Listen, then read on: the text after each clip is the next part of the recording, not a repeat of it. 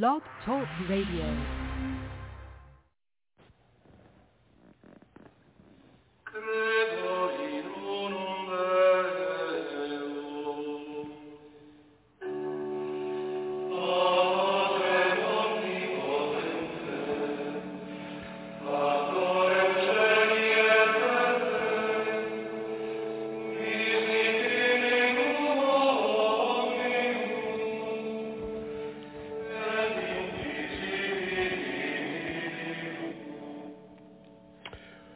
Welcome back to Zion's Redemption Radio Network. Today we're going to be reading from The Four Crafts of the Devil's Kingdom. Page, we'll start on page 112, negatives versus positives, and we're talking about lawyer craft today. The past sections merely scratches the surface of the information available from Brigham Young in regard to the legal profession. Throughout his lifetime of experience with lawyers, he concluded that most of them, number one, make business for each other, number two, misrepresent the facts and deceive the judge and the jury, number three, bewilder people with Latin and com- complicated legal terms, Number four, get paid for just giving advice. Number five, promote unnecessary lawsuits. Number six, destroy the peace of a community. Number seven, have misplaced values and goals. And number eight, have an obsessive desire for wealth. Following are brief quotations in support of the of these eight statements, all by Brigham Young unless otherwise stated. Number one, they make business for each other. Because of many corrupt lawyers in the nation, Brigham Young tried to encourage the education and training of lawyers among the saints themselves in order to have a more honest representation in the courts. Quote, I have been in the courts and have heard lawyers quote laws that have been repealed for years, and the judge was so ignorant that he did not know it, and the lawyers would make him give a decision according to laws which no longer existed. Now I request our brethren to go and study law so that when they meet any of this kind of lawyers, they will be able to thwart their vile plans. I do not by any means say these things of all lawyers, for we have good and just men who are lawyers, and we would like to have a great many more. You go to a pettifogging class of lawyers and get them to write a deed for you, and he will do it so that he can pick, so that it can be picked to pieces by other lawyers. And we're on page 113. Employ such a man to write a deed, bond, mortgage, or any instrument of writing, and his study will, will be to do it so that it will confound itself. This is the way that such men make business for their class. Journal of Discourses, Volume 16, page 9. This reminds me of a law that uh, that I understand. So I used to really be into uh, CB radios and ham radios and all that sort of stuff. And I used to uh, read Citizen Band radio, radio magazines. And uh, I came across a Supreme Court decision made back in the late 90s or early 2000s. And the I can't remember what the case was that made it to the Supreme Court, but in the Supreme Court brief for the decision for this this law that was uh, overturned by the High Court in the United States of America, the Supreme Court, they said state and federal governments shall not make laws concerning the reception of frequency in the brief, it talked about um, frequency being a form of communication. And this this decision was made under two different uh, sections. One on the, the freedom of speech and communication, which frequency is a form of speech and communication, but also uh, it had something to do with. Um, excuse me, I'm still sick, but um, it had something to do with um, the right to to know things. I can't remember what it was called right now, but um, state and federal government shall not make laws concerning the reception of frequency. And in this brief, it listed radar detectors and police scanners and CB radios as part of the things that this decision um, involved. So that state and federal governments shall not make laws concerning the reception of frequency. And it included uh, especially radar detectors and police scanners, among other things. But you still have these laws, like in Virginia, you're not allowed to have a radar detector in your vehicle. There's big fines for it. If you're a commercial driver, like a truck driver, you are not allowed to have a radar detector in your truck. But the Supreme Court stated that these laws were illegal and they should be overturned and that state and federal governments incorporating the whole like jurisdiction of the federal government, including the DOT, Department of Transportation, they shall not make laws concerning the reception of frequency. For a year and a half, I shared my truck. I was the nighttime driver driving coal, and my, my co-driver was a retired sheriff in Emery County. And he was a decent enough person for somebody who had been a cop. But um, he talked about, like, we had a couple conversations about this, and I don't even know how that it got brought up, but he was like, well, yeah, I've confiscated radar detectors before and, like, given tickets for them before, and if they won't surrender their radar detector to me, then I, uh, I issue them a ticket. And I'm like, you know that the Supreme Court outlawed the that that law that you, you're using to take these people's private property from them that state and federal government shall not make laws concerning the reception of frequency. And it didn't matter to him.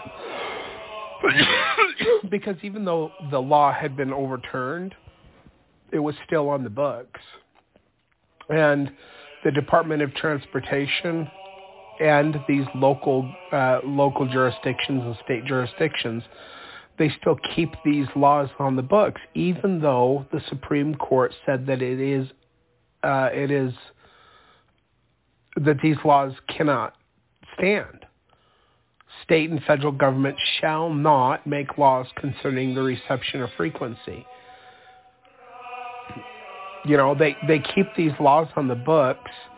Um, and it, the Supreme Court is supposed to be the one who decides the law of the land like you have legislation, they make laws, but if there's an illegal law that is unconstitutional,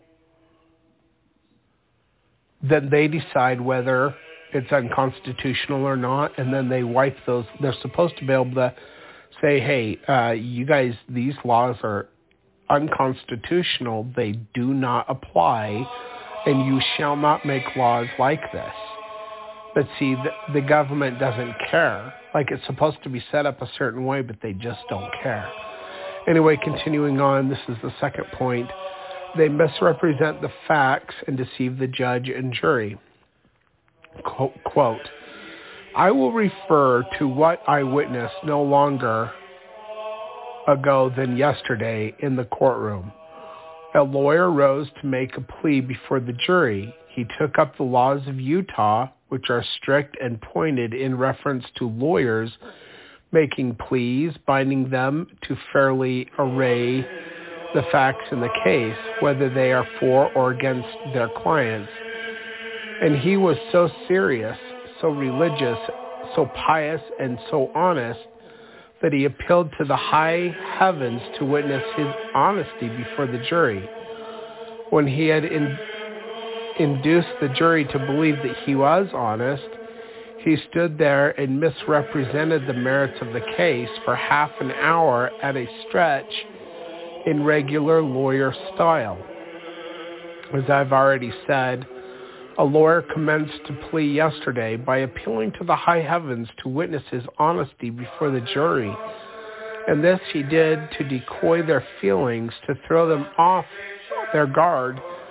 And in all this was he true to his client in accordance with the approval mode of the Gentiles.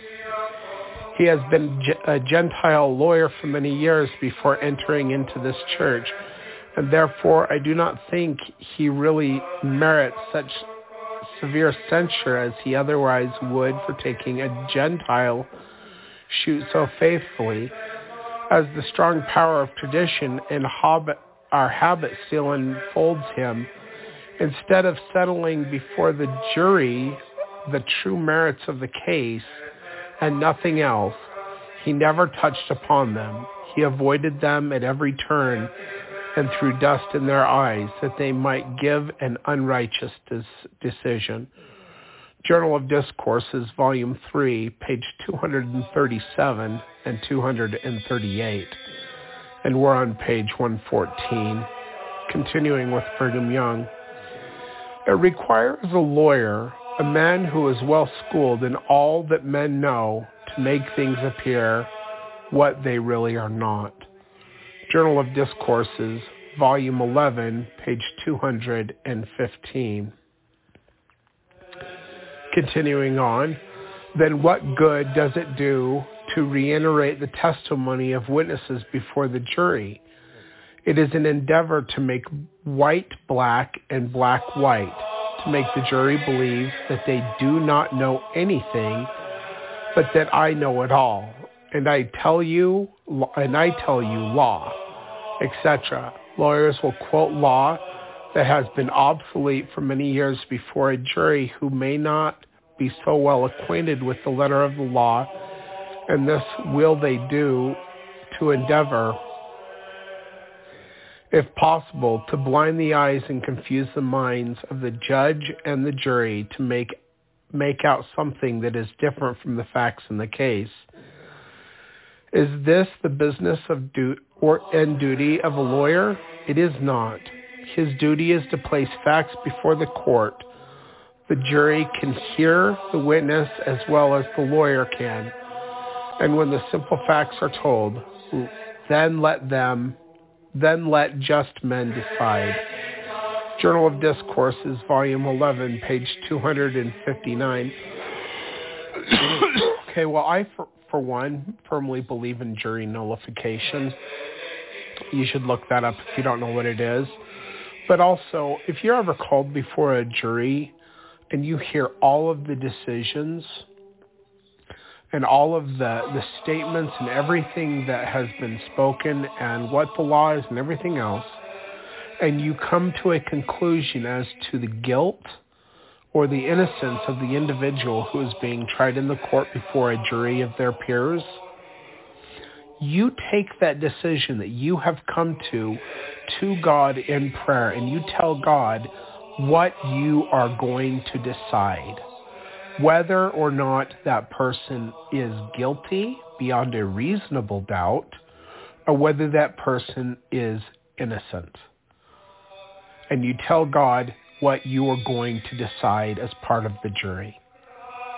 And if the Spirit remains with you then go with whatever it is you've decided. But if the Spirit withdraws from you and you have an uneasiness, you have a depression or just a dark feeling come upon you and the Spirit has left you, do not go along with your original decision, no matter how many people want to try to tell you you were wrong, no matter how many people want to attack you for standing on principle, if you feel that there's something wrong there, then you take it back to the Lord and you tell him what your new decision is going to be. If it's opposite of the thing that you thought you were going to do to begin with, and you see how the Spirit rests upon you. If the Spirit comes back to you and then you hold true to what you've received by the holy witness of the Holy Ghost as to whether your decision is right and then you hold to it no matter what anybody else says because you have the ability to put an innocent person under jeopardy of the law when the Spirit is telling you one way or the other how you should decide.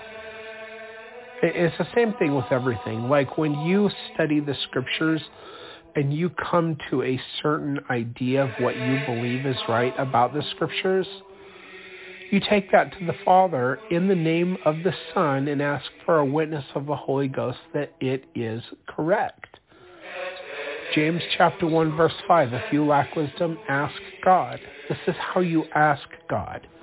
Part of it is that you can't just, you have to study it out in your mind. You have to hear and read and study and come to a conclusion and then take that to the Father and ask if, if it's correct. So that you, when you do these things, you're being directed not just by the carnal thought and not trusting in the flesh of your own mind or in the flesh of others, but you're taking it to God. And then the decision that you make and you walk out after that courtroom is done, you have a clear conscience. You won't have to carry the burden of, was I wrong?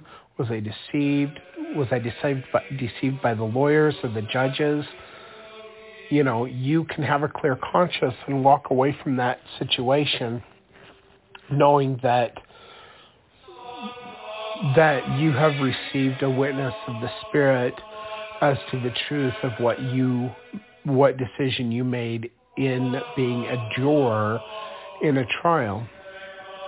And if if juries throughout the United States of America and throughout the world but throughout the United States of America would use this and, uh, to to make sure that what they have decided is right, you wouldn't have innocent people going to prison. You would have more uh, just courtrooms in in you know the the land of the free and the home of the brave also mentioned here should be the corporate lawyer who is hired to protect a corporation regardless regardless of its innocent innocence or guilt. His primary objective is to have the company cleared of any crime regardless of the facts in the case. And that's one of the reasons why the corporation of the First Presidency or the Church of Jesus Christ of Latter-day Saints hires hires because they do pay them, whether you realize this or not. The higher ups are paid in the church. The church historian is a lawyer. The current, the ever since Leonard Arrington, he was the last historian that the church had, and, and he caused a whole bunch of problems for the church, digging up history. Can't have that. So after Leonard Arrington, there all of the church historians after that are all lawyers.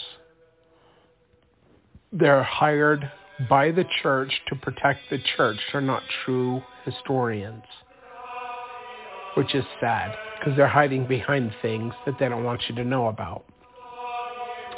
Anyway, number three, point three, bewilder people with Latin and complicated legal terms. The same is applicable in the great measure, in a great measure to our lawyers, doctors, and priests. They make use of terms that nobody can understand but the initiated. If you study medicine, law, or botany, or many of the sciences, you must study Latin first because the doctors and professors make use of that language to convey their ideas in. The calculation is for all the for all except men of science and linguists to be befogged and bewildered. Yes, all except the initiate few who have been able to bestow the same amount of time as they have in learning some of the dead languages. And that's by John Taylor, Gospel Kingdom, page 270, or on page 115 if you're reading along. Point four, they get paid for just giving advice. Once I had the pleasure of hearing a lawyer in Old Massachusetts who attended strictly to his duty. He came into the western part of Massachusetts and bought him a farm. He was probably as sound a lawyer as Boston ever produced. They wanted to know why he went to farming instead of following the profession of law. He replied that according to the, the present practice, a man could not answer the demands of his clients and be honest. When any of the people would come to him for advice, if it was if if he was plowing a field, he would stop his team and request them to tell him the truth, to state the case as it was, keeping nothing back on their side of the question. When he had heard their case, he would advise them to settle the affair without going into law, telling them what was ju- right and just. When they would ask him what he charged for his advice, he would he would receive nothing. His team had been resting while he had been conversing, and he would go to plowing again. One lawyer has actually lived in the United States who did not depend upon the practice of law for a living, but followed a legitimate uh, business and gave legal advice freely to all who asked of it. In pursuing this course, he did not follow the practice of picking the pockets of the widow and the fatherless. Journal of Discourses, Volume 11, page 258. So I'm glad that I have the ability to record these um, before the show because, uh, you know, I, I try to record these all on the same day for the upcoming shows throughout the week. And then at the end of the program, um, I'll open up the lines to have live call-ins for any questions or comments. And by the way, that phone number, if you're listening to this, this was pre-recorded, but it's a live show, and the phone number is 917 889 8827. That's 917 889 8827.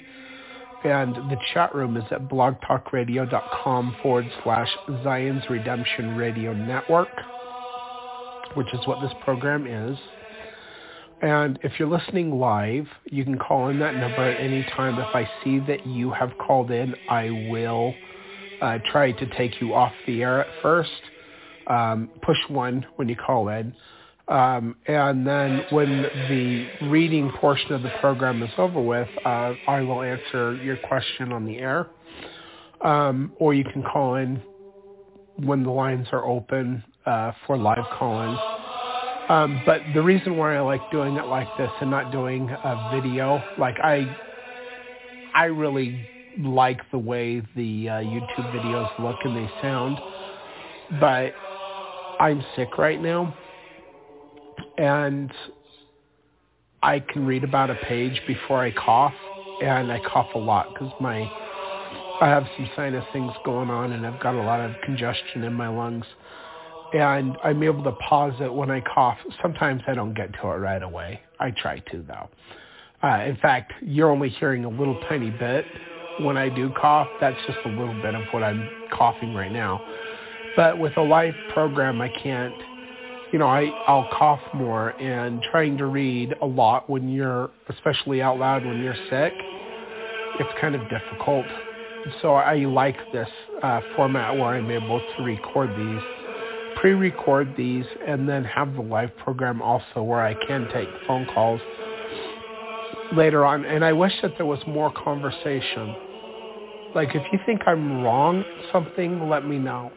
If you think I'm right, let me know. You know, I I'm learning, you're learning, we're all learning together, you know.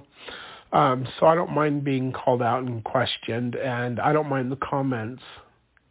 I don't mind as long as they're not rude.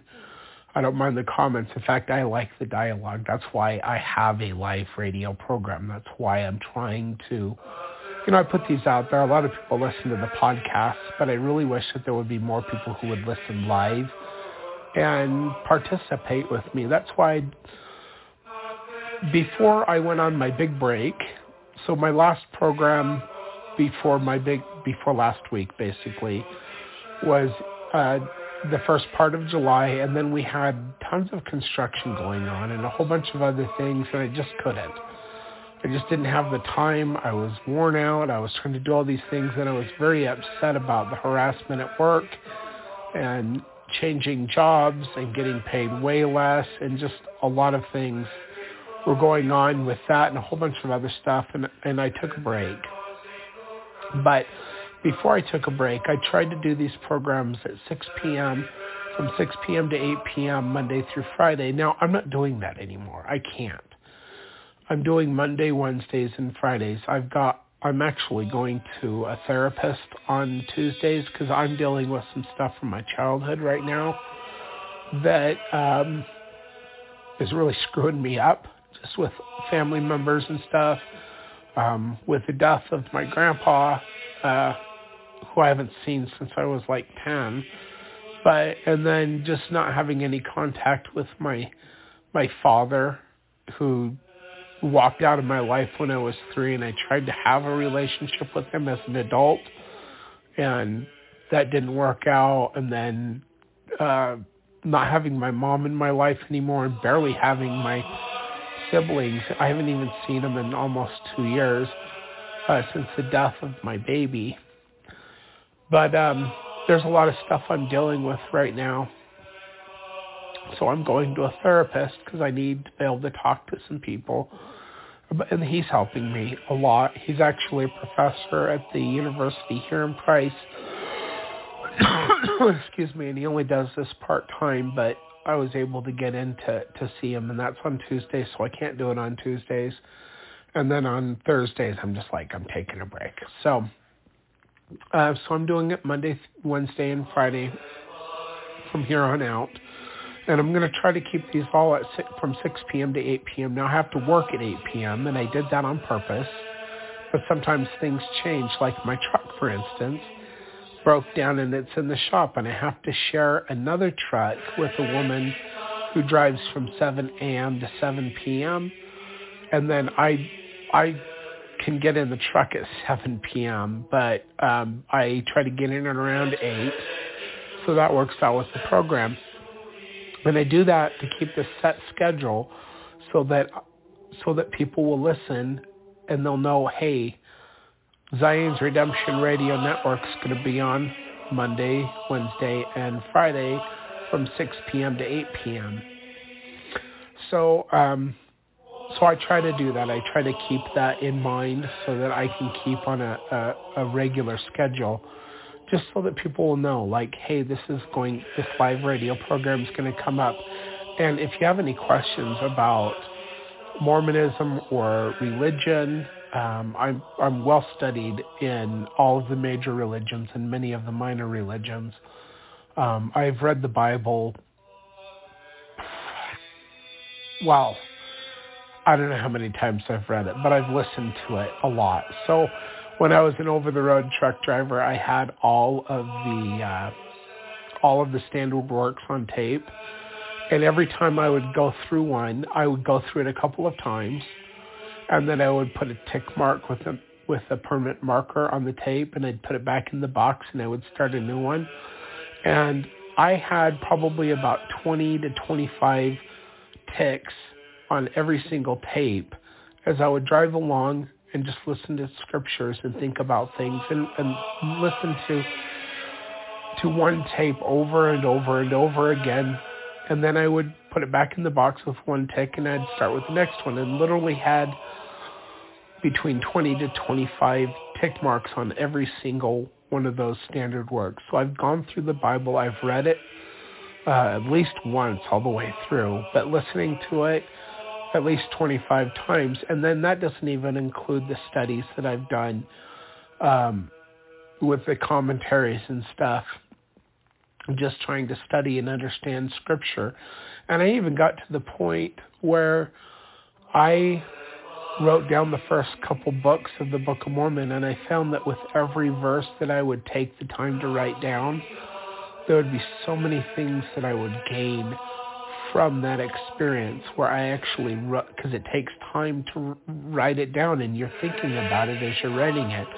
And there would be questions that I would have within each verse. And it just amazed me at how much God would give me as I took the time to really ponder over and study the scriptures. So I'm not the most brilliant person in the world, um, but God has given me a lot of revelation and a lot of insight, and and also through my uh, course of study, um, I may I was able to understand things maybe a little bit better than than I would have if I hadn't.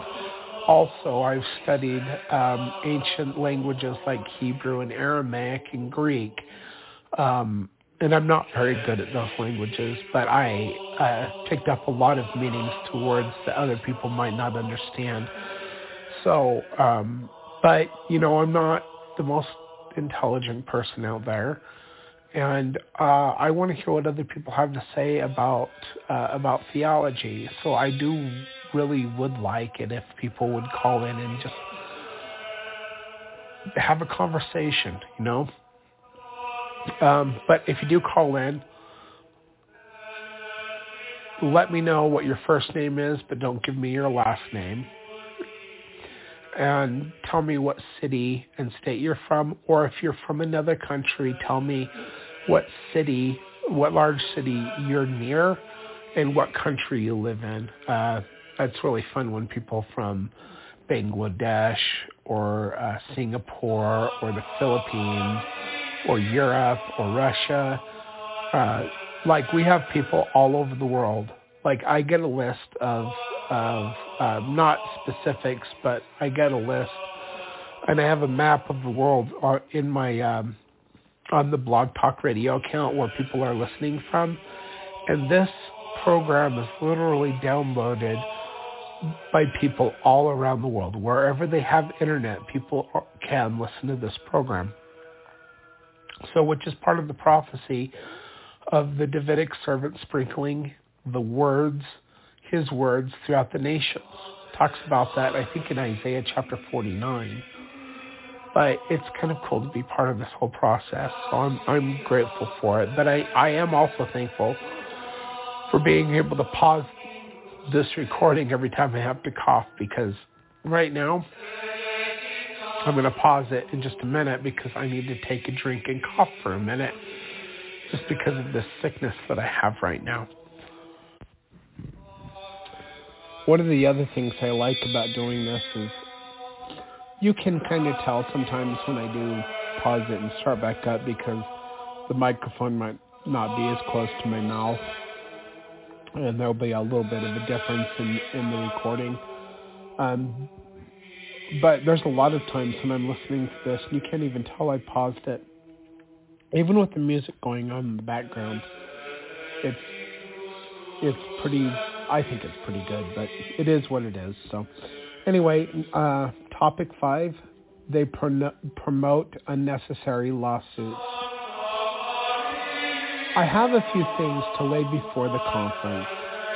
One of which is and I think my brethren will agree with me that this is a wise and practic- practicable, for from one to five thousand of our young and middle-aged men to turn their attention to the study of law, I would not speak lightly in the least of law. We are sustained by it. But what is called the practice of law is not always the administration of justice, and would not be so considered in many courts. How many lawyers are there who spend their time from morning till night in thinking and planning how they will get up a lawsuit against this or that man, or get get his property into their possession. Or on page 116 for those of you who are following along. Men of this class are land sharks, and they are no better than high, highway robbers for their practice is to deceive and take advantage of all they can. I do not say that this is the law, but this is the practice of some of its professors. The efforts of such lawyers, if they are paid well, is to clear and, is to clear and turn loose on society the thief, the perjurer, and the murderer. And that's they're doing that more often these days in all of these uh, leftist, uh, democratic cities throughout the United States of America, especially these ones who have DAs who are funded and gotten into office by men like George Soros. They let the criminal go, and then they go out, and this happens in Europe too. They let the criminals go, and they'll go after somebody for uh, offending somebody on on social media. It's it's just ridiculous. And like when Jesus talked about the times when uh, good will be bad and bad will be good, we're living in those days. We are living in those days that he spoke about. We are truly in the last days. And if we weren't in the last days, I wouldn't be here. These are the last days the celestial age of the history of this earth. We're living in times that the prophets saw and those of us who are righteous will live in times of righteousness. But we have to get through this dark period in human history to get to that that time of peace when the Messiah will return and come back onto the earth. And I'm talking about Yeshua or Jesus. Anyway, continuing on with this quote, they say to the dishonest and those who are disposed to do evil, Go and lay claim to your neighbor's property or to that which is not your own, or commit some other act of injustice, and pay us, and we will clear you and make your claim appear just in the eyes of the law. And officers and judges are too often joined in the unrighteous crusade for the lawyers to do to wrong the just. Of Discourses, Volume 16, page 9. Topic 6. They destroy the peace of a community. Quote, It makes me think of what Bissell said to Paine in Kirtland. In a lawsuit that had been gotten up, Bissell was pleading for Joseph and Paine was pleading for an apostate. Paine had blackguarded Bissell in good in a good deal in a good deal. In his plea, Bissell stomped at all at once and turned to Mr. Paine and said, Mr. Paine, do you believe in a devil? Yes, said Mr. Paine, who was a keen and smart lawyer. Said Bissell, where do you think he is? I do not know. Do you not think he is in hell? said Bissell. I suppose he is. Well, said Bissell, do you think he is in in pain? They almost they almost act to meet me as if they were in pain. They must excuse me if they they must excuse me if there are any of them here today. I cannot see the least use on the face of the earth for these wicked lawyers who stir up strife if they would turn merchants, cattle breeders, farmers, and mechanics, or would build factories, they would be useful. But to stir up strife and quarrels, to alienate the feelings of neighbors and destroy the peace of communities seems to be their only business. For a man to understand the law is very excellent, but who is there that understands it? They that do are peacemakers. They are legitimate lawyers. There are many lawyers who are very excellent men. What is the advice of an honorable gentleman in the profession of law? Do not go to law with your neighbor. Do not be coaxed into a lawsuit, for you will not be benefited by it. Or on page 117 if you're reading along with me. If you do go to law, you will hate your neighbor, and you will finally have to pick some of your neighbor's who hoe potatoes and corns, who work in the cabinet shop, at the carpenter's bench, or at the blacksmith's forge to settle it for you. You will have to pick 10, 12, 18, or 24 of them, as the case may be, to act as a jury, and your case goes before them to decide. They are not lawyers, but they understand truth and justice, and they have got to judge the case at last. Why not do this at first and say we will arbitrate this case and we will have no lawsuit, no difficulty with our neighbor to alienate our feelings one with another? This is the way we should do as as a community. That's Brigham Young Journal of Discourses, Volume 15, page 224 and 225. It should be considered beneath the profession of a lawyer to endeavor to clear the guilty and place the innocent in bonds or bring them into disrepute. I wish to say to that class of gentlemen here that if they expect to break up this people by lawsuits, I think they will have a hard time. I will use my influence in every good man, whether he is in the church or out of it, never to, to think of going to law. What comes of litigation, poverty, and degradation to any community that will encourage it? Will it build cities, open farms, build railroads, erect telegraph lines, or improve a country? It will not. But it will bring any community to ruin.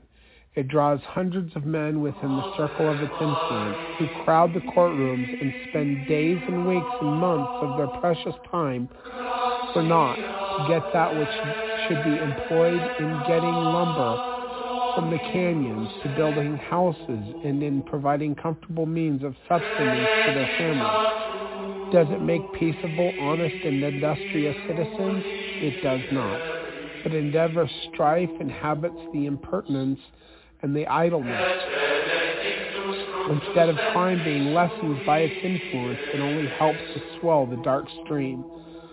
Journal of Discourses, Volume 11, page 259 and 260. And we're on page 118 for those of you who are reading along. Continuing on, Brigham Young. What is the true relationship of lawyers to the law and to the community? They should be true representatives of peace, and it should be their business to promote it. Journal of Discourses, Volume 11, page 257. Topic 7.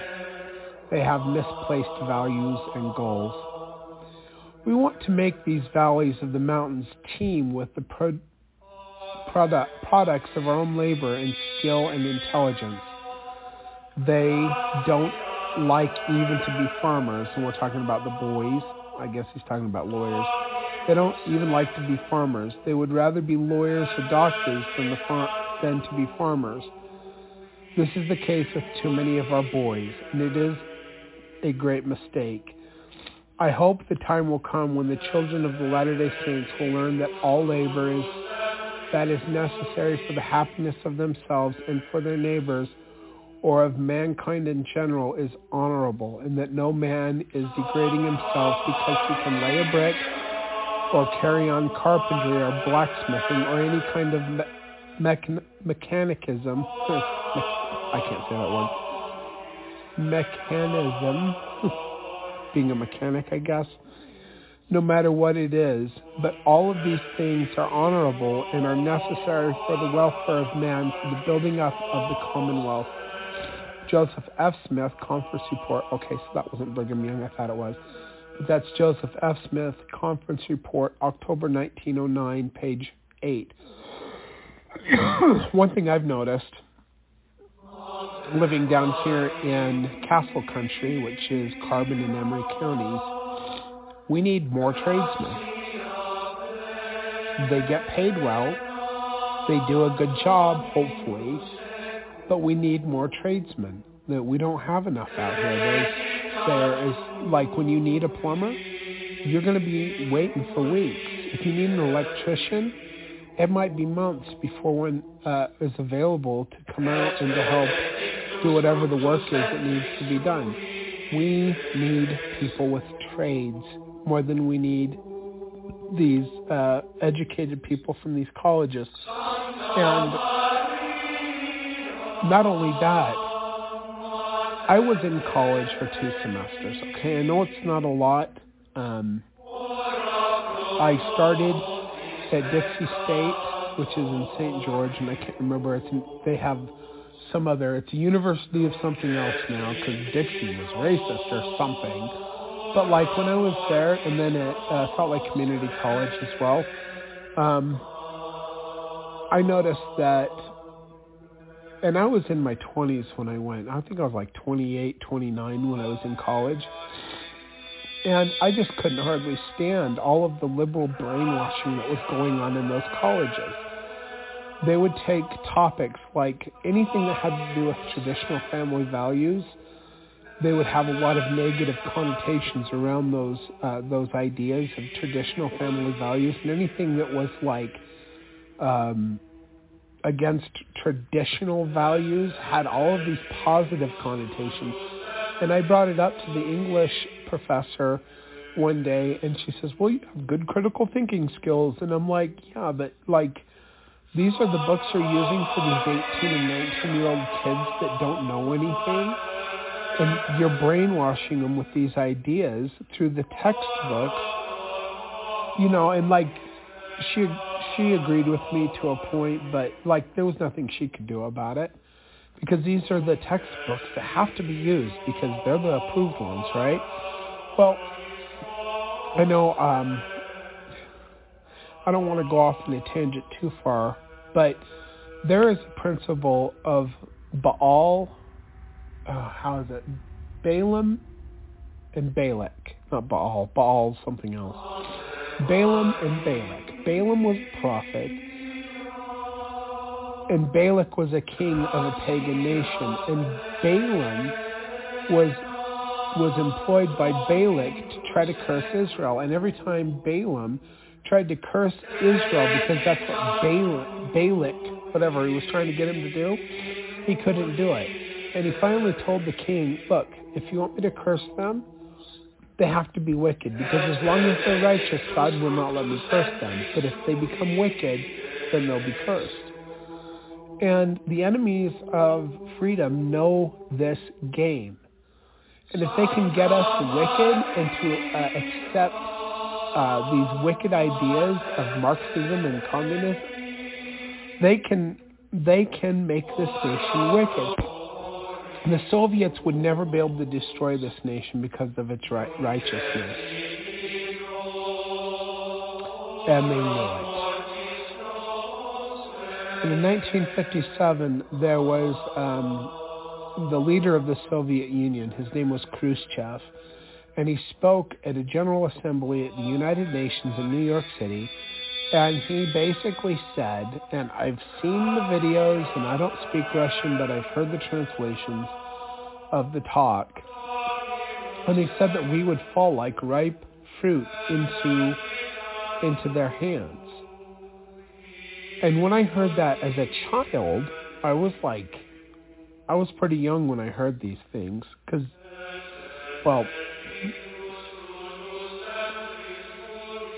my grandfather was very end of the world kind of stuff going on, you know, and he he was always ready for the end of the world. So he was um, he was affiliated with people from the Michigan militia, and we would watch the videos and stuff and whatever. That was a long time ago. He never joined them, but we had friends who were part of them.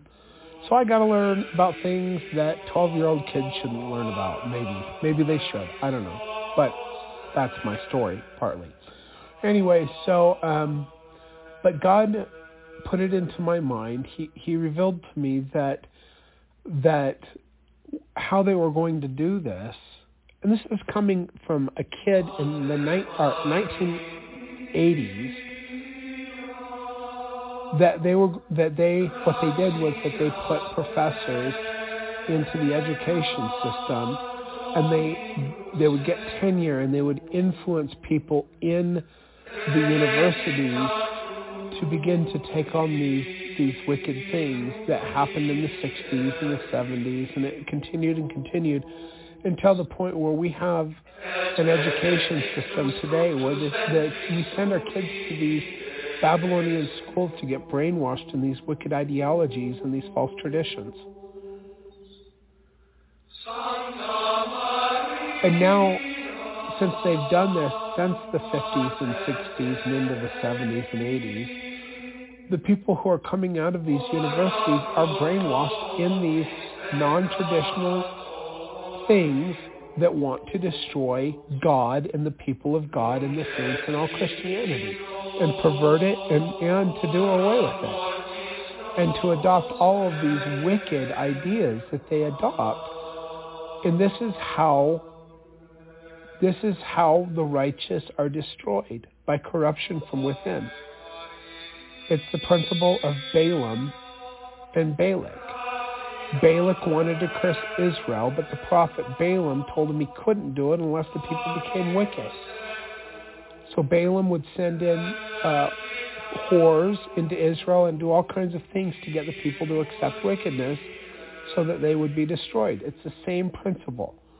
These principles are not new. Satan knows exactly what he's doing, and he's doing it to our society, and it is beyond redemption. Babylon will fall, and this is Babylon the Great that we're living in right now here in North America. And its cabals are influ- the influence of its reach is throughout the whole world. And it's sad, and we just go along with it. We're, we're such a wicked society, and we don't even know how wicked we are as a people. And I'm talking to the most great, wonderful saints out there. We are a wicked society. And God is going to destroy it.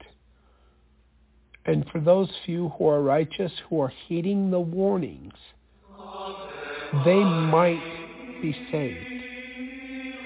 But the majority of the people out there are going to be destroyed, and it is the way, it is the plan of Balaam and Balak. Topic 8. They have an obsessive desire for wealth. Lawyers have a reputation for charging excessive fees for their services. In their eagerness to gain wealth, they will often unnecessarily extend the case for weeks or months when it could have been settled in a matter of hours or days.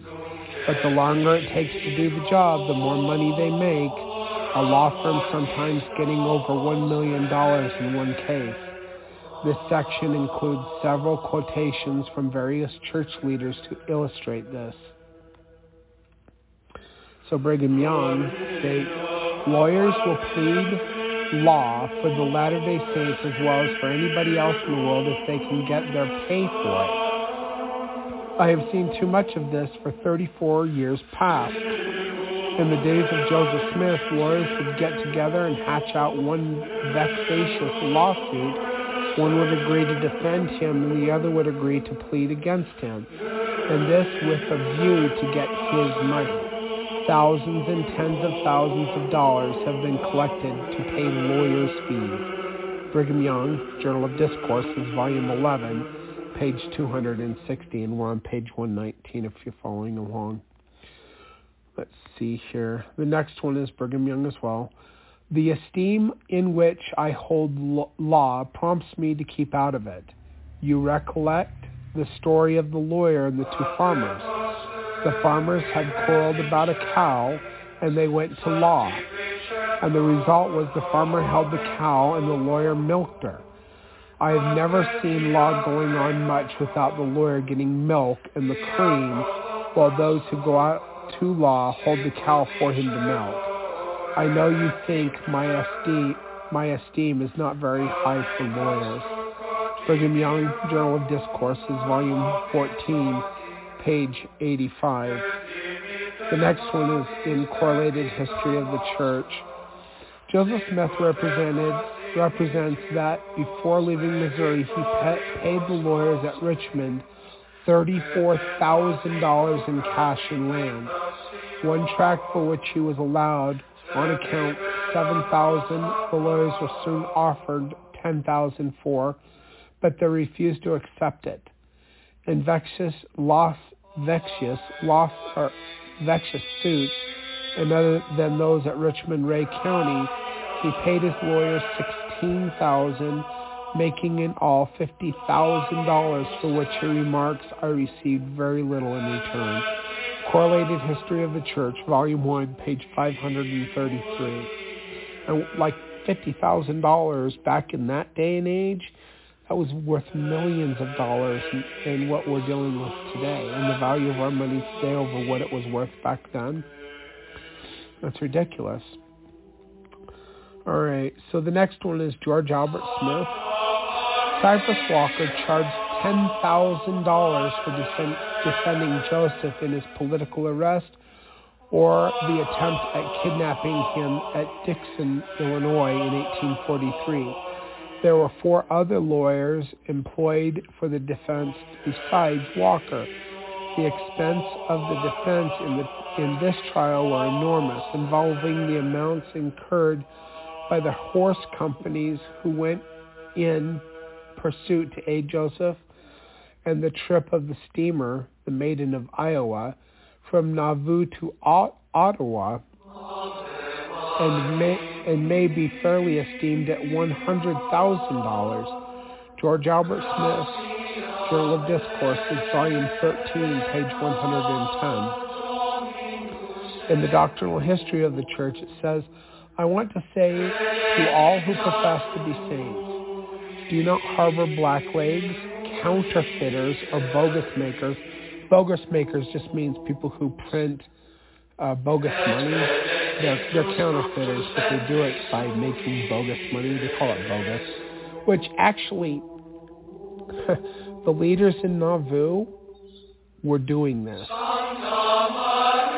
That was part of the wickedness of the saints in Nauvoo. It's part of the reason that the church was rejected but they were doing this and they thought nothing of it.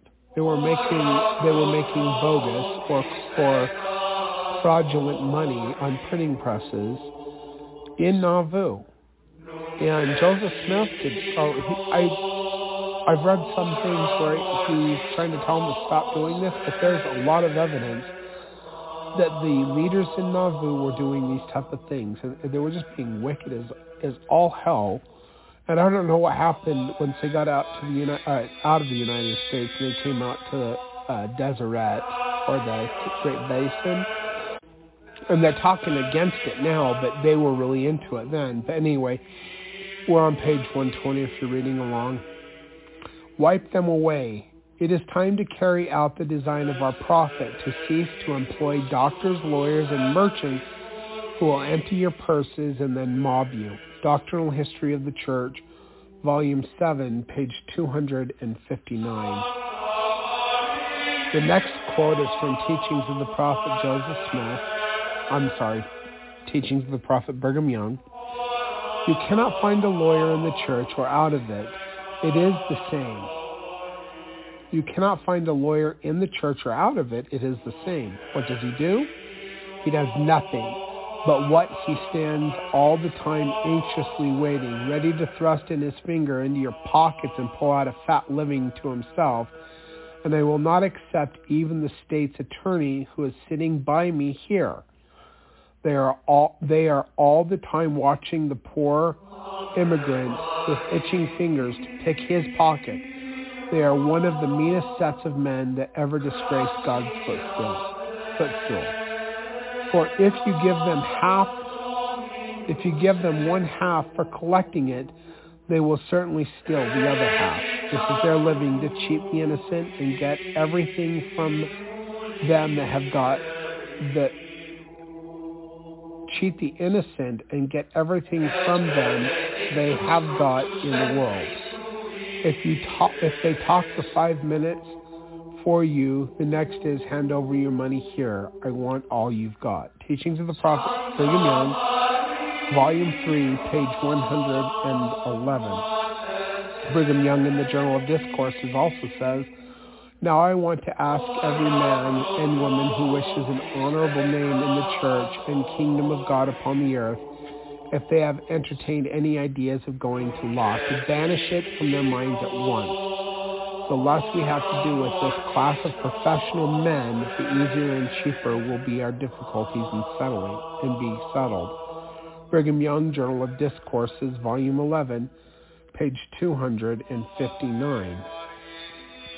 Okay, the next one's pretty long, but it's Brigham Young from the Journal of Discourses again. I am now taking the liberty of discharging a duty I owe to the lawyers and telling them what their duty is. They read the law. They do or should understand the law of the United States, of states, and of territories and cities in which they live, where, and whenever they have an opportunity of telling the people how to live in a way to avoid litigation, it is their duty to do to so do it. Excuse me.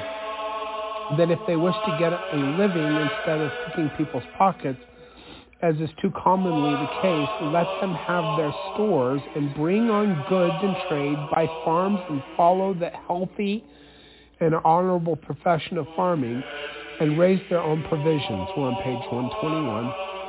And stock enough for themselves and, and some to part with, and when their services are wanted in the law, give it as freely as we do the gospel. It is said by lawyers, we cannot spend our time without some remuneration.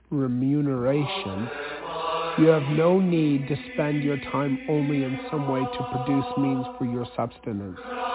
You, get, you can give legal advice freely and pursue an honorable and productive business for a living.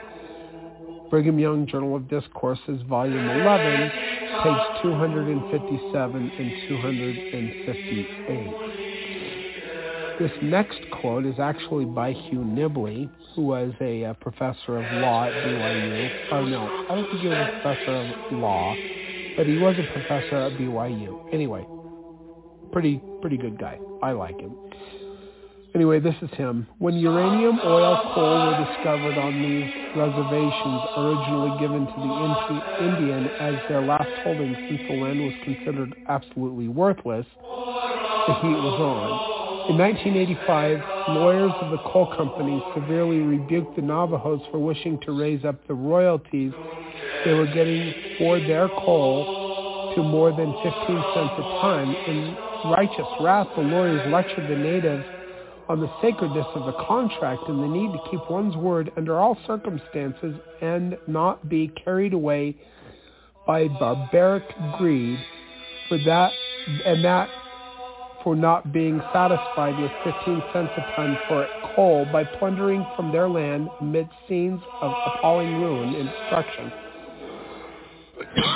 Merciless strip mining with machines 10 stories high, the New York Times went out of its way to point out that the lawyers in question were Mormons.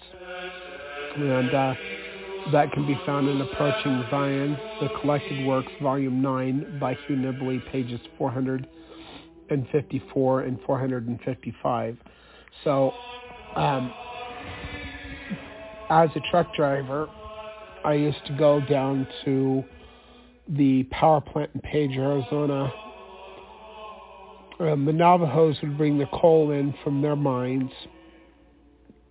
down to Page, Arizona, and they would make power uh, for I don't know who they were making it for. I think it was Phoenix, Phoenix and Las Vegas, but um, they have completely torn those facilities down, and all that coal that's on the reservation, they they can't sell it.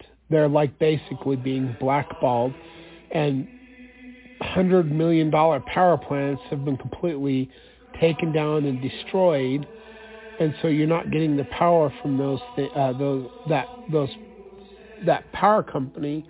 The the Navajo Nation is not making the money that they would have made otherwise, which they were making money on. People getting royalties for it. The Navajo Nation was, uh, which went to affect many, many, many Native Americans and, and now it affects them because that money is gone now, even though the coal is still there. And all of that fly ash, which makes makes con- concrete way more hard than it normally is. You you put the fly. So what fly ash is is after they burn the coal, there's the smoke, right? And it goes up these huge, huge smoke smokestacks. And inside of the smokestacks, there there's spray and the droplets, when they fall down, they collect the particulates of the coal so that it's clean burning, which means that you're not getting all the the particulates and the pollution out of the top of the coal stack. That's steam that's coming out of the top. And the particulates, they fall down into this massive area and they get, they build up and then they go in and they, they, uh, they ship it out in these trucks and then they mix it with cement and it makes the cement like, I can't remember what it is, 60 times harder than it normally would have been which goes into our roadways and into our bridges, into the construction. But if you don't have the coal burning, then the cement isn't as strong and it doesn't last as long. And I used to go get that fly ash. That's what the the particulates when it comes down. It's all by a byproduct of burning coal. But all of that's gone now, and there's nothing. There's no income for these people you know, they've got all the, the, the stuff, but they've been blackballed by the EPA and other other organizations to bypass these these people. And now this this huge modern power plant is gone now. It's completely gone. And it's just sad. Anyway, continuing on. This week it was announced that judges must have higher pay if lawyers are to respect them the corollary being that no one respects anyone who has less money than he has. Not that he need it. These old duff duffers who are tapering off, spending all their days in closets. So why do they need more than 125,000 a year? Oh, to make them more respectable by the lawyers. You can't respect a man who isn't making less than you, can you? That is the sentiment expressed by the late great lawman John Mitchell, and we're on page 122. The Latter-day Saints Reverend Howard Hughes and represent any criticism of sick, sickliness and unbalanced billionaire. His money sanctified him. Anyway, that's from uh, Hugh Nibley's book, uh, page 700, no, I'm sorry, page 478. All right, so and here's some more, and I think this is commentary from Ogden Kraut now. Well, maybe, let's see here. It might be from Hugh Nibley. Let me just get through it because I think we're getting a little bit too long in this program. Reporters who are investigating the O.J. Simpson trial in California have projected that the cost for his defense attorneys will take all of his millions of dollars. They suspect there will be nothing left for his children when the lawyers are finished with the case. If lawyers use the law for the purpose of acquiring wealth, then they ha- they make merchandise of sacred things, of a sacred thing. The object of the law is to help educate and protect the people to avoiding lawsuits and court cases if at all possible. A lawyer should seek to be a peacemaker rather than one of the richest men in town.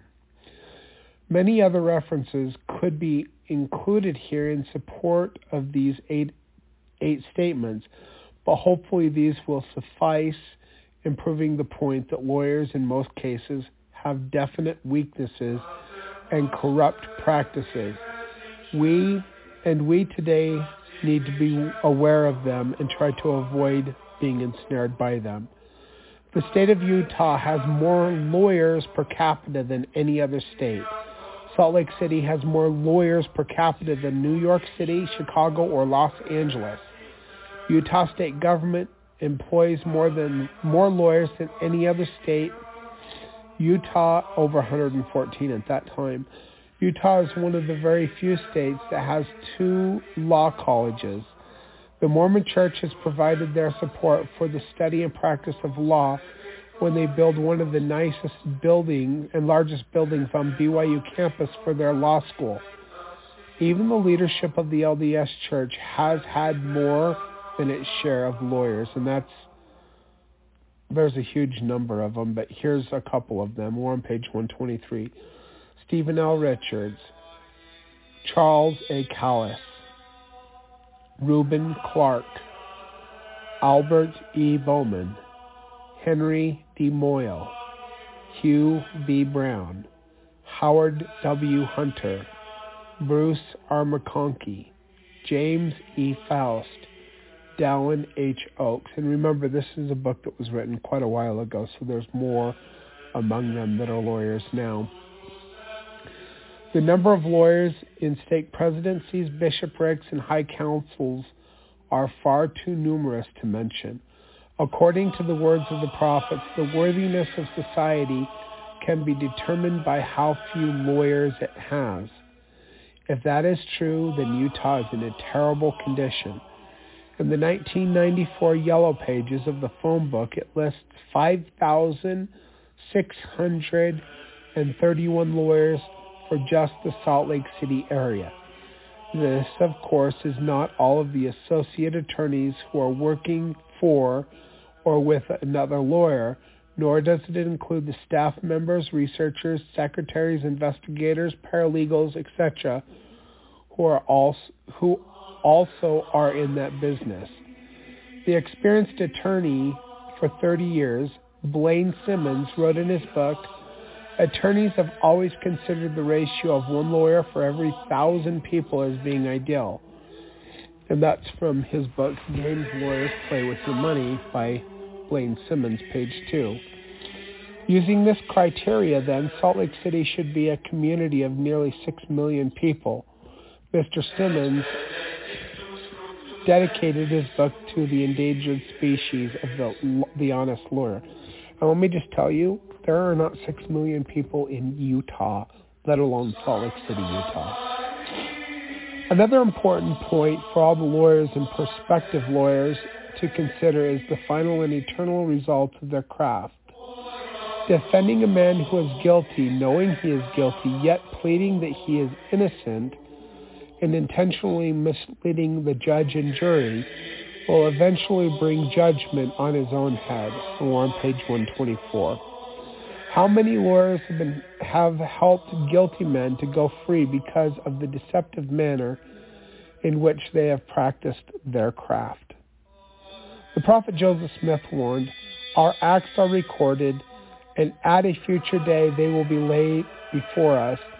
And if we should fail to judge right and injure our fellow being, they may there perhaps condemn us, and there are a they are of great consequence, and to me the consequence appears to be of force beyond anything I am able to express. Doctrinal History of the Church, Volume 2, page 25. And from George Albert Smith, quote, Now from the early history of this church, almost every man, elder, or member of that un- that has undertaken to study the pract- or practice law was in a very short time on the high road to apostasy and destruction, and every member of this church who has undertake, undertaken to practice law as a profession has gone neck and heels to the devil. Journal of Discourses, Volume 6, page 160. And uh, the, the last thing that we're going to say on this is certainly one should weigh heavenly and eternal consequences as, a, as compared with temple gains. So when we come back on on Friday, we're going to be on uh, page 125, and we're going to talk about God's law.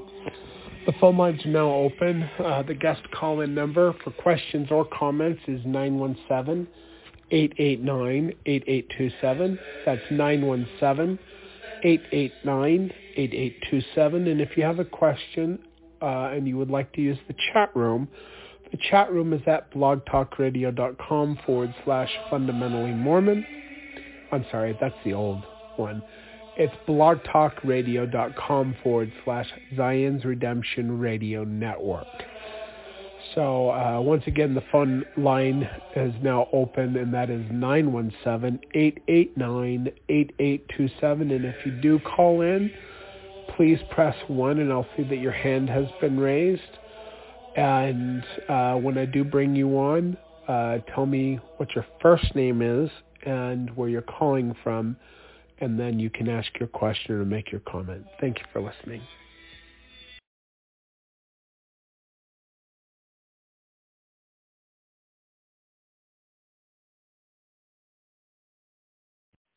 Okay, so now we're live, and uh, the guest call-in number is 917-889-8827, just as uh, I said on the recording. Let's see here. I don't really have anything um, much. Uh, I'm going to continue making the recordings because uh, people listen to them in the podcast format, but people don't care about the live show. I can't get people to come on. I invited a ton of people the other day, posted in a whole bunch of different groups, and uh, they're just not interested in what I have to say. And uh, I'm doing this because uh, Heavenly Father's asked me to do it. But um,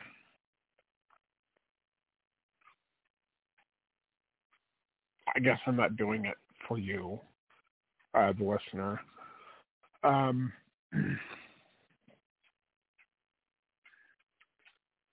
because people don't care. So uh, I told my boss today that I'm done hauling coal and I'm looking for a new job. And uh, I kind of feel bad about it, but it is what it is. So, um, so like I'll still record the programs when I can, but uh, I'm not going to be doing a normal schedule anymore. So I can make uh, a whole lot of money, and I am having issues with finances right now, and I can make over two times what I do if I actually go just do something else and stop being home all the time. So I'm a truck driver. That's what I've been doing for 27 years. And uh, got my CDL in 95. Of course, I did go on a mission, so I can't say 27 years, but it's close enough. Whatever. All right. Let's see here. Thus saith the Lord, from this forward ye shall receive commandments and instructions from none other than he whom I have appointed unto this power, even my servant who is my second witness, in whom I am well pleased. For I say unto you, words are mighty to the salvation of them that believe. For I shall prove unto them in this day, saith the Lord, that I am the same yesterday, today, and forever, and that I bestow upon whom I will authorities and powers to act. For can the church be built up unto me except by my power, saith the Lord? For I will make him mighty in word and deed to the confounding of false doctrines and the precepts of men. From this forward all authorities and ordinations other than by my servant are hereby null and void, that from henceforth all ordinations, instructions, and commandments must be from under his hand and by his saith the Lord, that ye may know the gateway that ye must enter to receive eternal life, saith the Lord for all others are of the devil or of men.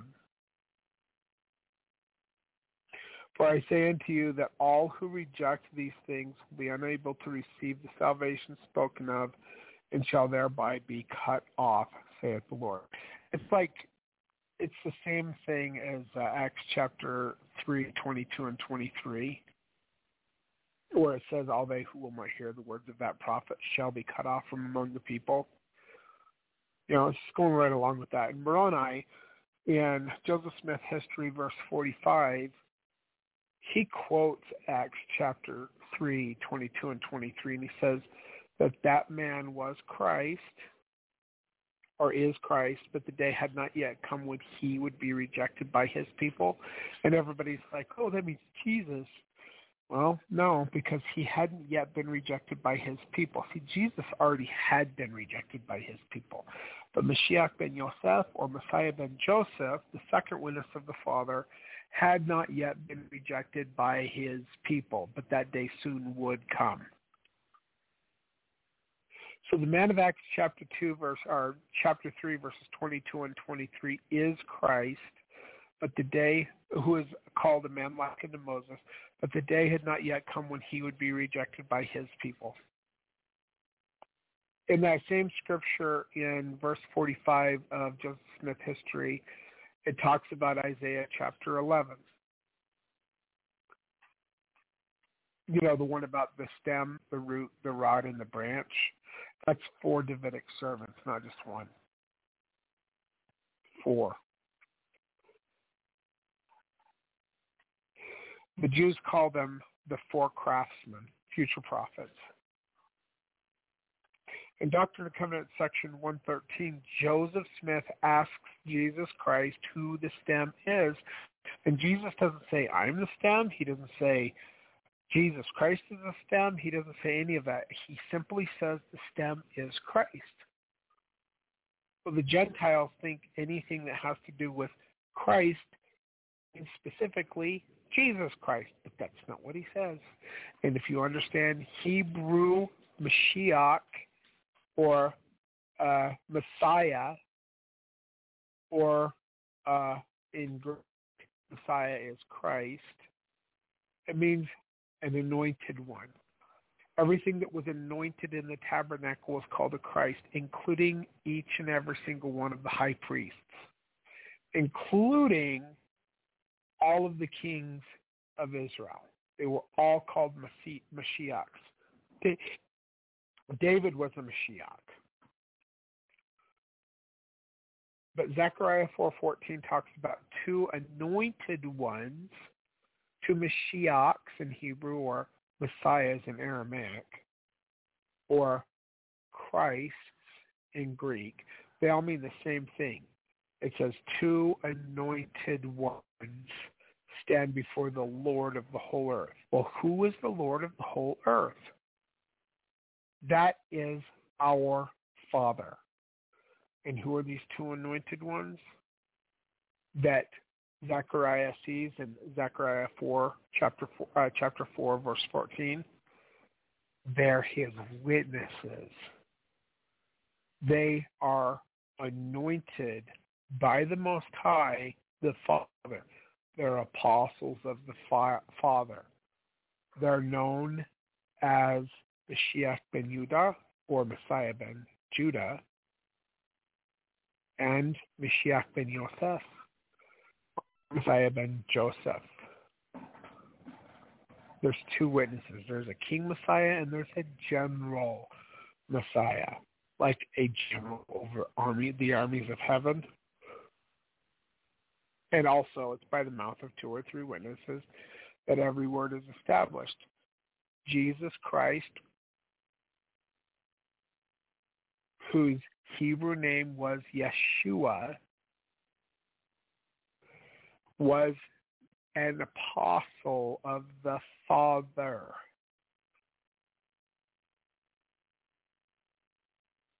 He was an eyewitness of the Father. He always turned people to the Father.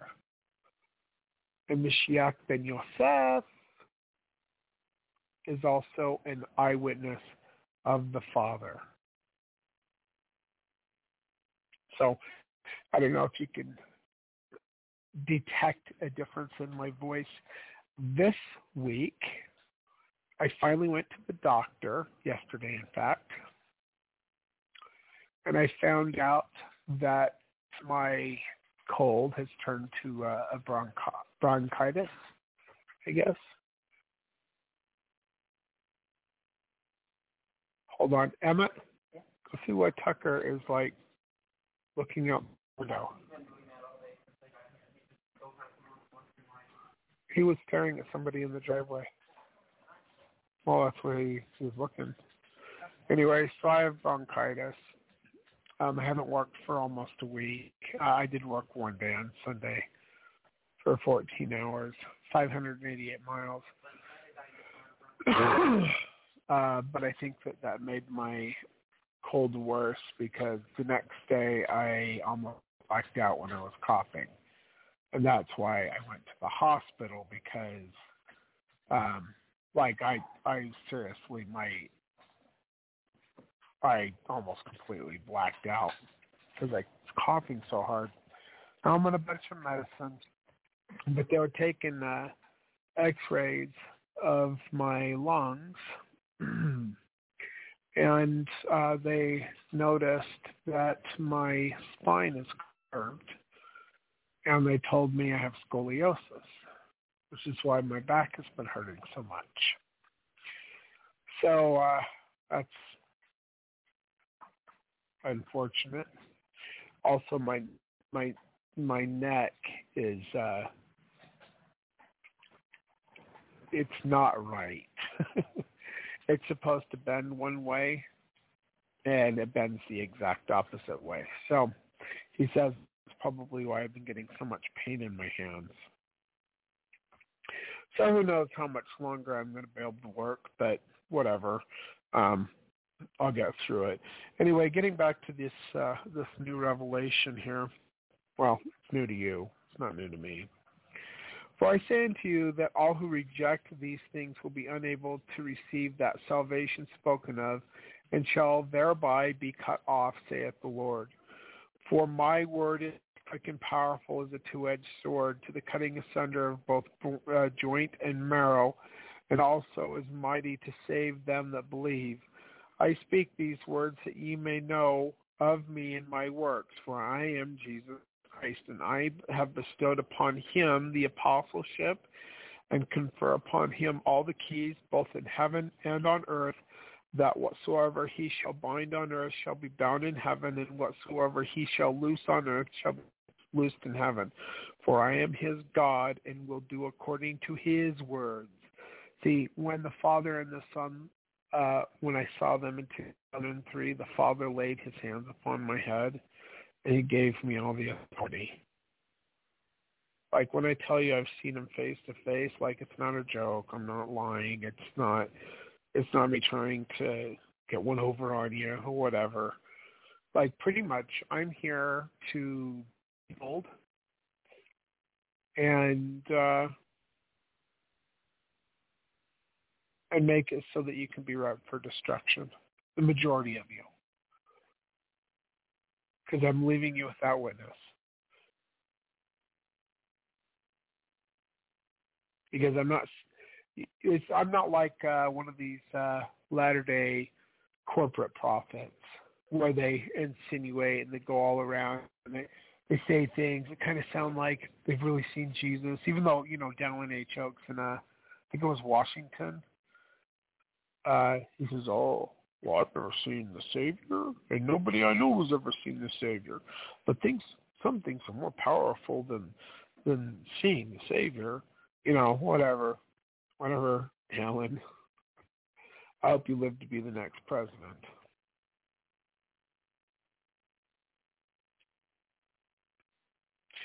But these guys haven't seen the Savior.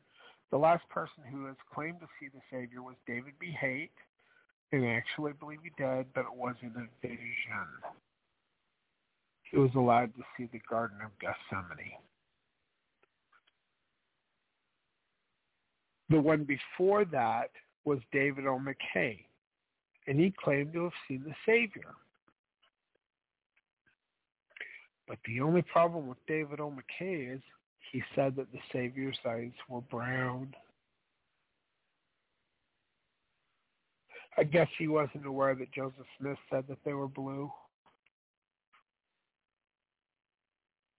I've seen the Savior; they are blue. But there's some uniqueness to them that I won't get it. I don't. I don't tell people what. There's certain things I won't tell people about the uniqueness of his eyes because when people know that, um, if if if they tell me, yeah, his eyes are blue, what about what else about his eyes did you notice? Tell me more specifically. And if they can tell me specifically what I'm looking for, then I know.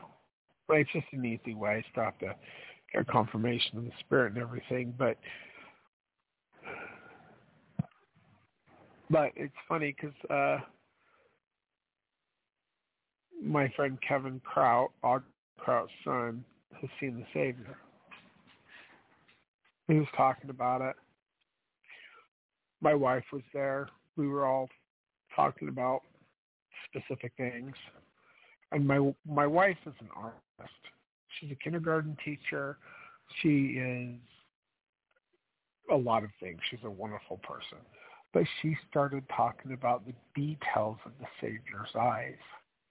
And you should have seen Kevin eyes just light up because he didn't give it away, but my wife already knew. Sam is already know. Anyway, but um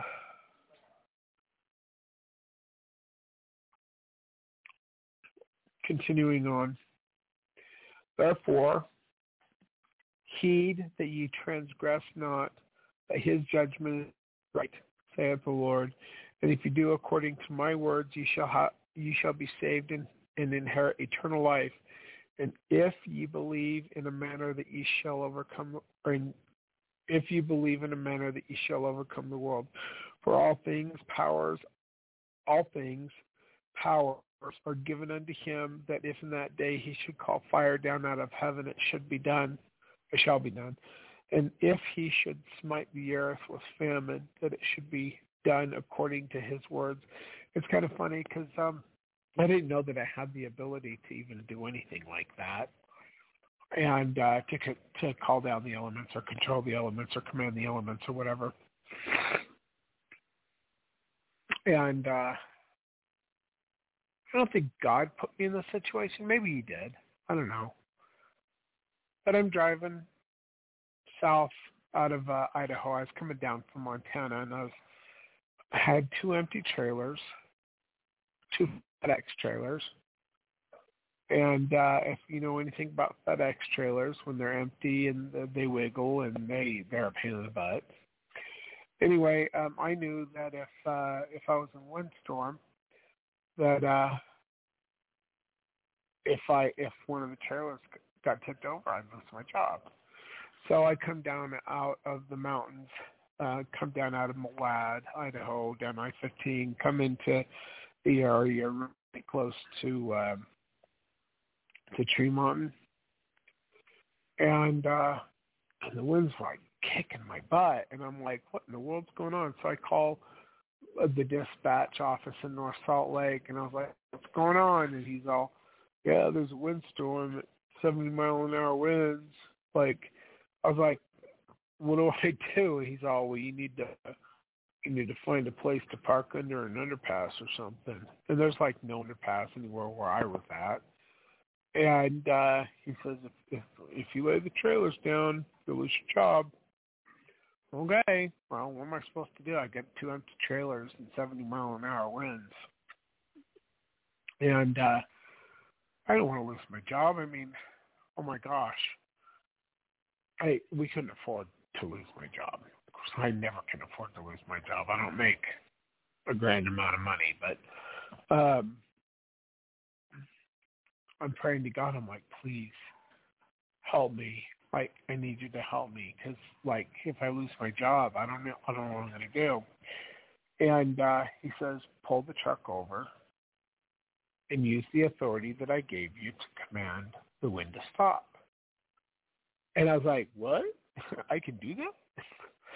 and um, so I pull over on the shoulder of the road. And I got out of the, and I stood in front of the truck on the shoulder of the road with both my arms to the square to the east, facing east. And uh, I commanded the wind to stop using authority that I was given.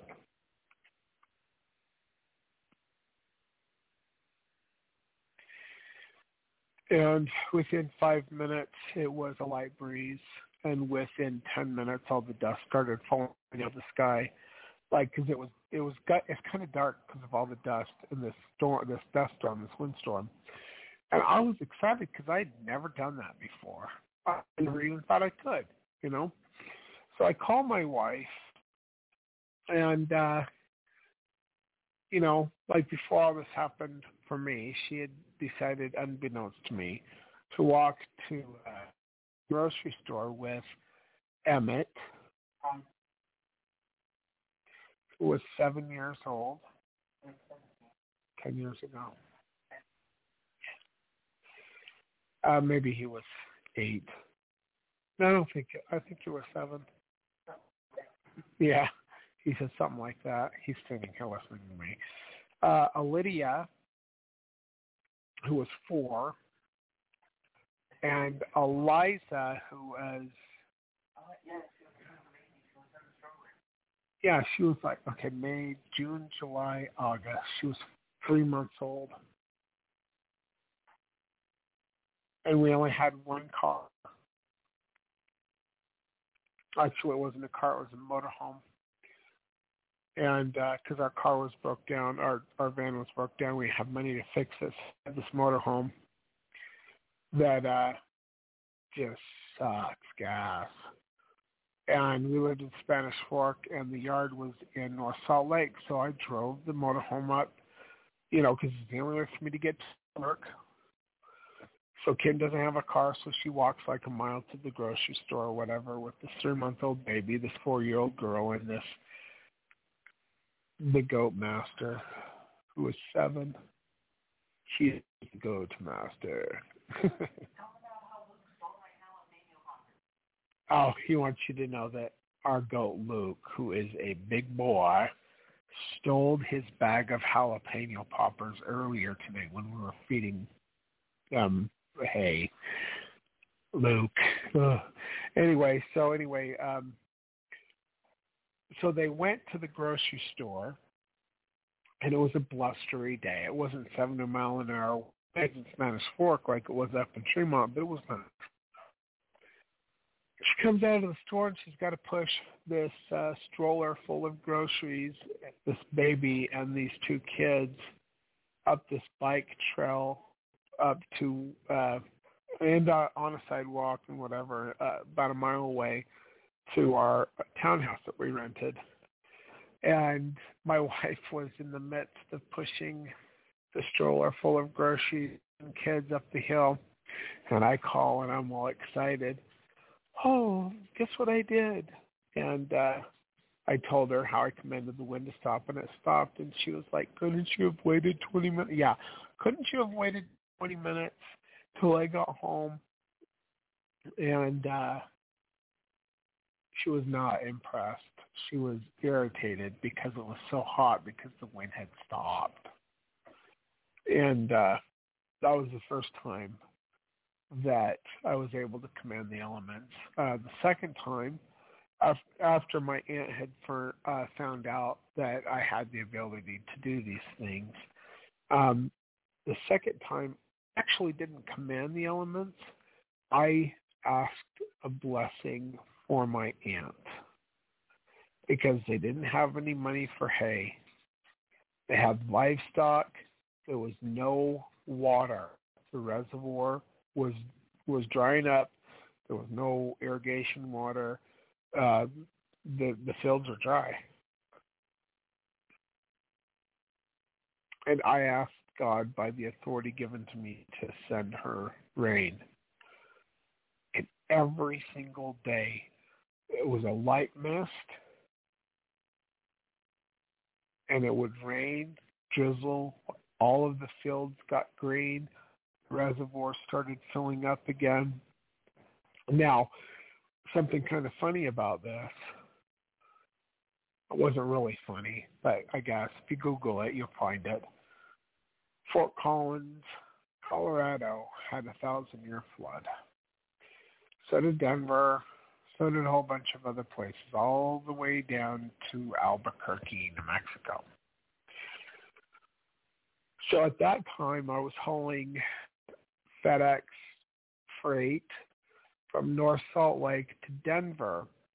And I'd go back and forth, and like I couldn't go through Fort Collins because it was flooded out, and that's the that's the the route that I usually take, Fort Collins. Um, I mean, it was bad. I'd have to go to Cheyenne and drop down that way to get to Denver. Anyway, so uh get down to Denver and I am standing in the yard and there's about three feet of water, standing water in the yard. Emma, go find out what, what the dog is doing, please.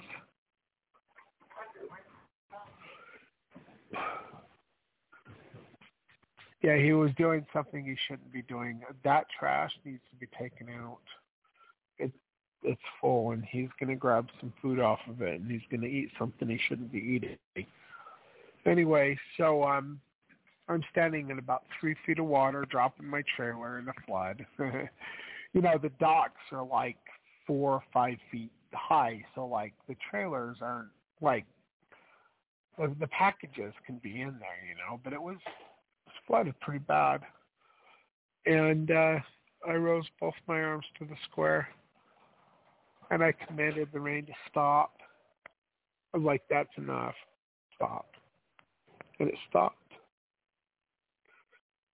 It took three days for all of that water to clear out of there, but it stopped when I told it to stop by the authority of Mashiach of the authority given to me of the Father as a second witness. It stopped. Now, I didn't ask for that curse to happen. I asked for a blessing from my aunt, but the curse did happen. It coincided with the blessing. And my aunt was blessed. And the wicked Gentiles were cursed. But when I said stop, it stopped. So uh, one other time, um, after I found out that I could command the elements, I actually tried to command the. Uh, I, I tried to command something just to see if I could because I was like, wow, if I could do that, I wonder if I could do this. And the thing I was asking for is just for the high cloud cover to go away so the sun would shine bright. And uh, I was ignored. So I don't have uh, a hundred percent ability to do whatever I want, but God was giving me a taste of what ability I do have for the future. Let's see here. Therefore, fear and tremble, O ye devil, for ye shall be bound by him, that my people shall be free. For ye shall know the truth, and the truth shall make you free, saith the Lord. For will I that that ye should be in the valley of death any longer? Yea, they shall foam and gnash their teeth, but their day is over, saith the Lord. Therefore this commandment I give unto you, that ye shall provide for him, that he shall do my work. And if you do not these things, saith the Lord, I will reserve pure people unto me who shall receive him. That they shall be revealed the mysteries of the kingdom and of my life which is eternal, saith the Lord, that they may partake freely thereof, even the waters thereof. And all who will come into my servant shall be blessed, and all who receive him shall not be damned and burned, saith the Lord. For he, even he, hath a right to the keys of the priesthood, saith the Lord. For it is by his by lineage and by right in his lineage, saith the Lord, hath been hidden from the world and also from the church, that it might be made manifest even at this time, saith the Lord that they might be proven in all things that they too may be co-heirs with mine only begotten, saith the Father. And I will that all, rich and poor, come unto me through my servants, and drink from that well of living water spoken of. And he that receiveth my servants receiveth me, saith the Lord God of Israel. Remember, all powers conferrals, priesthoods, offices are hereby done away in me, and one, even one remaineth, that ye must receive your salvation and ordinances and conferrals from him who is appointed in any council or the effects thereof are hereby annulled, saith the Lord, that ye may know that I am your God and sweareth with an oath and will not repent, saith the Lord that ye shall not enter into my rest except it be through my servant whom I have appointed. See, in Daniel chapter 12, it talks about the man clothed in linen who severs the power of all the holy people in the last days. Well, uh, in the last days, who are the people who have the power of God? That's the saints, right? The holy people. What's the power? That's the priesthood. The holy people are the Latter-day Saints and, and those of the, the Restoration theology, which Daniel sees a specific servant severing, severing the power of all the holy people. So the one who does it, he's called the man clothed in linen. That's a picture of purity, by the way. He's not he's not mingled with wool. He is pure. He's wearing pure linen. That, that's a picture for you.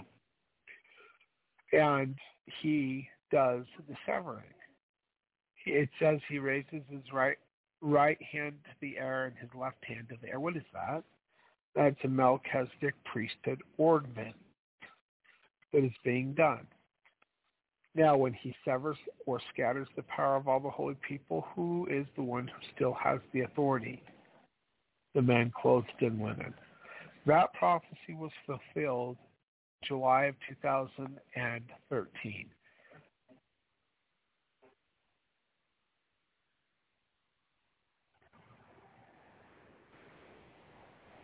That prophecy was fulfilled by me.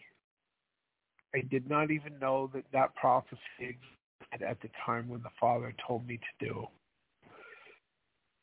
When he told me to do it, I said, why do you want me to do this? He says, because if they will not accept you as my witness, I will not accept them.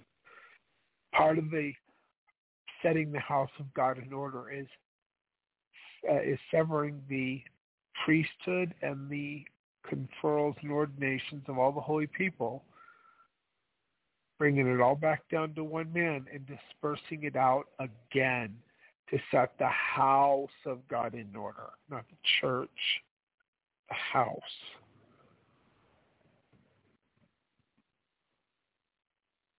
It was prophesied in Daniel chapter 12. It was fulfilled in July of 2013. The powers of the priesthood are inseparably connected with the powers of heaven and may not be controlled nor handled except upon the principles of righteousness, saith the Lord God. And if the president, well, I'm not going to get into this. So um, we only have 12 minutes left on the program for tonight. We don't have anybody in the chat room. And we don't have anybody on the phone lines. And I already gave out number. So uh, I just think it's weird that they would list me fifth, the top, like fifth in the top 25.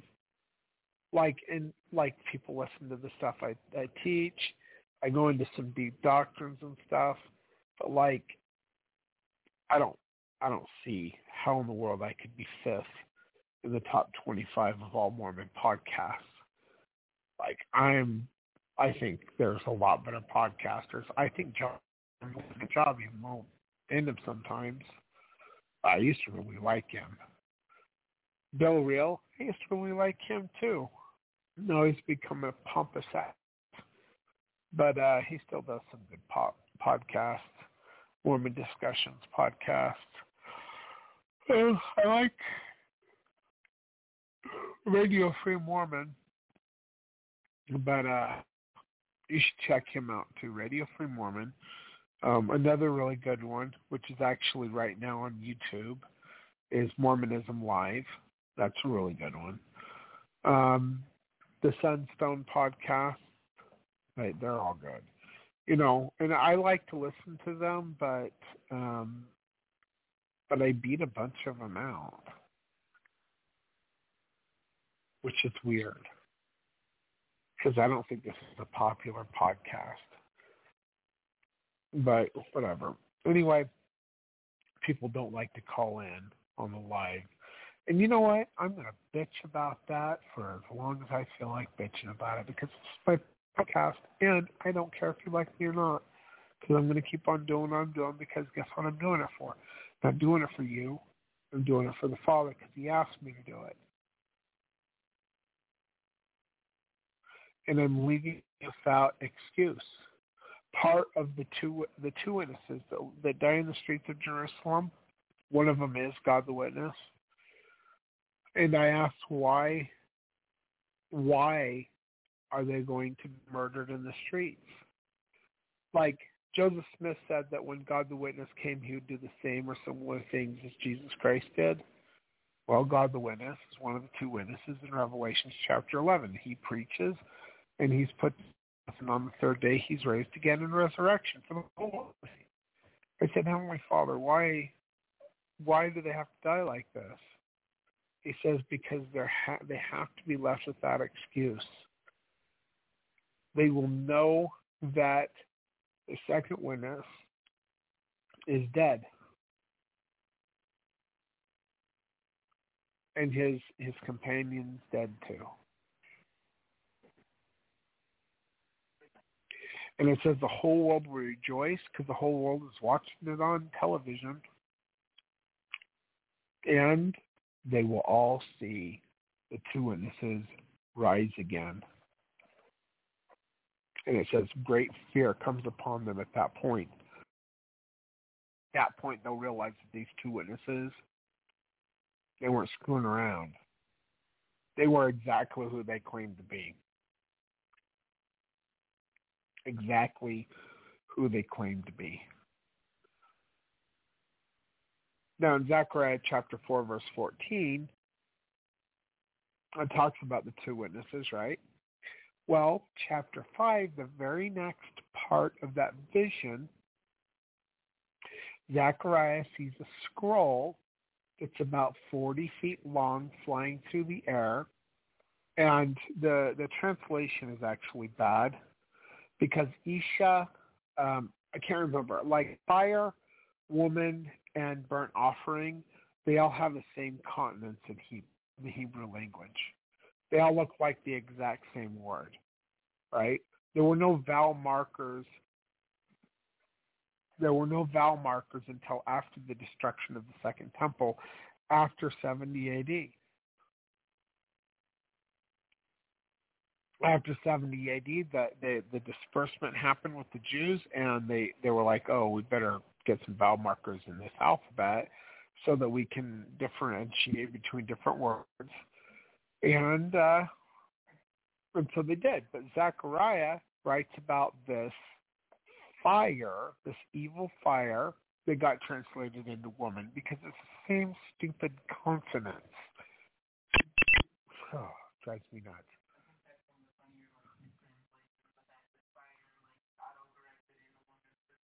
Oh yeah, my son's like it auto corrected it. It didn't really auto correct. It wasn't computers. It was idiots translating. They didn't know what they were talking about. So anyway, in the King James Version, basically it says there's going to be this roll that is uh, 20-something meters long uh, by like 1.5 or 2.5 meters in circumference. So like, oh, I don't know, the size of a Peacekeeper missile or the Minuteman missile. And, uh, and in the top of this roll, there's going to be a container with an evil woman in it, and the container is going to be surrounded by lead. Okay, they were like, oh, what was Zachariah smoking? Like, that just sounds weird. Why? This is all symbolic. No, it wasn't. Because it wasn't an evil woman, it was an evil fire. Like, and the lead was to protect the people from the radiation until the nuclear bomb blew up. Zachariah saw that, and he said that there was two two women on either side of the scroll that flew between earth and heaven at great speeds. Huh? That's not a rocket. It's not a missile. It is. The two the two women. That's just the two uh, fires coming out of the bottom of the missile. And and the, and this this missile or these missiles, right? they would be a great curse to all the earth. He talks about these missiles, these flying scrolls with these three women flying along, I guess, uh, destroying cities and, and people and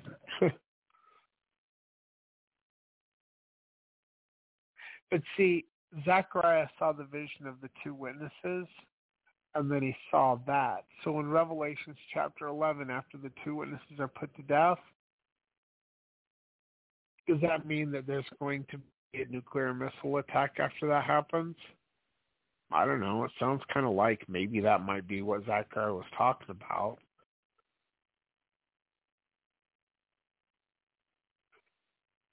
But it doesn't matter.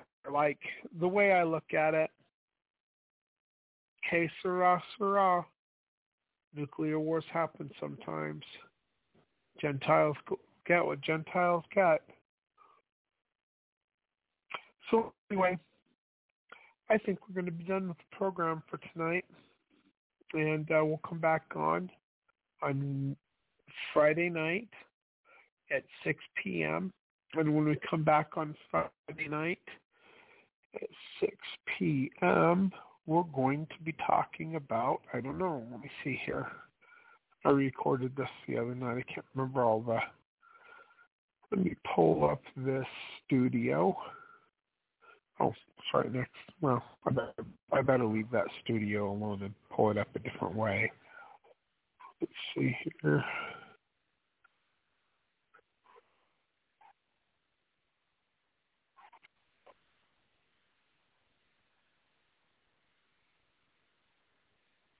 All right. So um, the next program is going to be God's Law, pages 125 to 131 of the Four Crafts of the Devil's Kingdom. It'll start at 6 p.m. And uh, that'll be on the 14th of October 2022 from 6 p.m. to 8 p.m. So, all right, well, it's going to be a two-hour program, but that's another one in the books. Thank you for listening, everyone. Take care. God bless. And goodbye.